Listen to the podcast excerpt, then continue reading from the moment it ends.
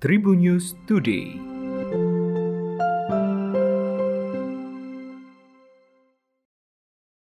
Tribuners berjumpa kembali bersama Hakim di Tribun News Today dan Hakim akan berbagi informasi menarik hari ini mulai dari informasi nasional, internasional, selebritis dan juga olahraga.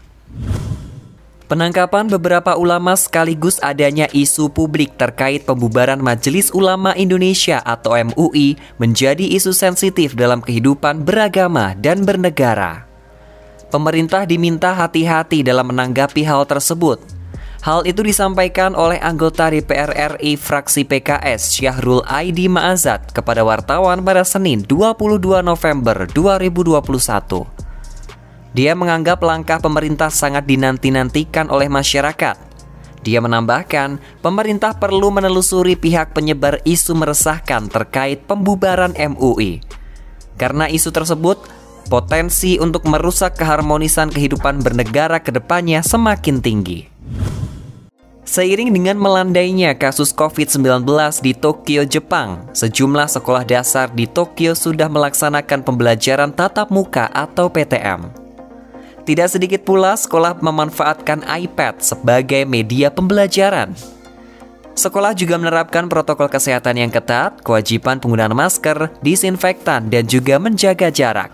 Proses pembelajaran dilakukan di dalam kelas yang isinya dengan 30 siswa per kelas dan pintu terbuka serta menjaga jarak antara satu dengan yang lainnya. Tahun 2019 lalu sekolah ini melakukan pertukaran kebudayaan dengan Sekolah Indonesia di Tokyo atau SRIT.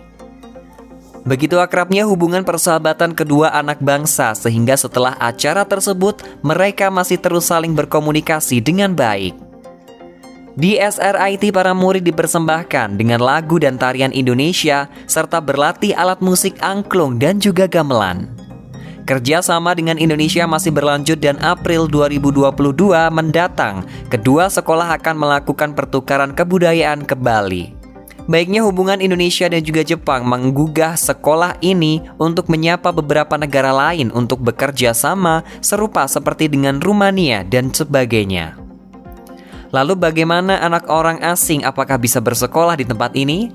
Ternyata siswa di sekolah ini tidak memandang asal negara. Bahkan ternyata ada alumni SD tersebut yang kini menjadi anggota grup band Speed yang cukup terkenal di Jepang. Ayah Vanessa Angel Dodi Sudrajat mengungkapkan alasan ikut mengajukan permohonan perwalian. Padahal permohonan sudah dimasukkan ke Pengadilan Agama Jakarta Barat bersama besannya. Saat ditemui, Dodi menerangkan karena memiliki domisili yang berbeda dengan besannya tersebut. Hal ini disampaikan dalam video yang diunggah di YouTube Cumi Cumi pada Minggu 21 November. Di mana Dodi berdomisili di Jakarta Pusat sedangkan ayah Bibi Ardiansyah Faisal berdomisili di Jakarta Barat. Sehingga Dodi pilih mengajukan permohonan hak perwalian sesuai dengan domisili masing-masing. Meski demikian, ia merasa tak seharusnya keputusan tersebut dipermasalahkan. Lantaran menurutnya pengajuan hak perwalian atas Gala Sky bukanlah suatu hal yang buruk. Dodi menuturkan semua ini untuk sang cucu agar jelas secara hukum siapa walinya. Dalam permohonan perwalian, orang tua Vanessa Angel dan Bibi Ardiansyah sama-sama menjadi pemohon. Lantas Faisal menanggapi keputusan Dodi yang mengajukan permohonan di pengadilan agama lain – Faisal berharap terkait hak asuh Galaskai tidak menimbulkan masalah di kemudian hari. Indonesia selaku tuan rumah dipastikan harus menelan kekecewaan lantaran tidak bisa memenangkan gelar sama sekali di Indonesia Master 2021. Satu-satunya wakil Indonesia yang berjuang di final, yakni Marcus Gideon dan juga Kevin Sanjaya, harus puas berada di posisi runner-up Indonesia Master 2021.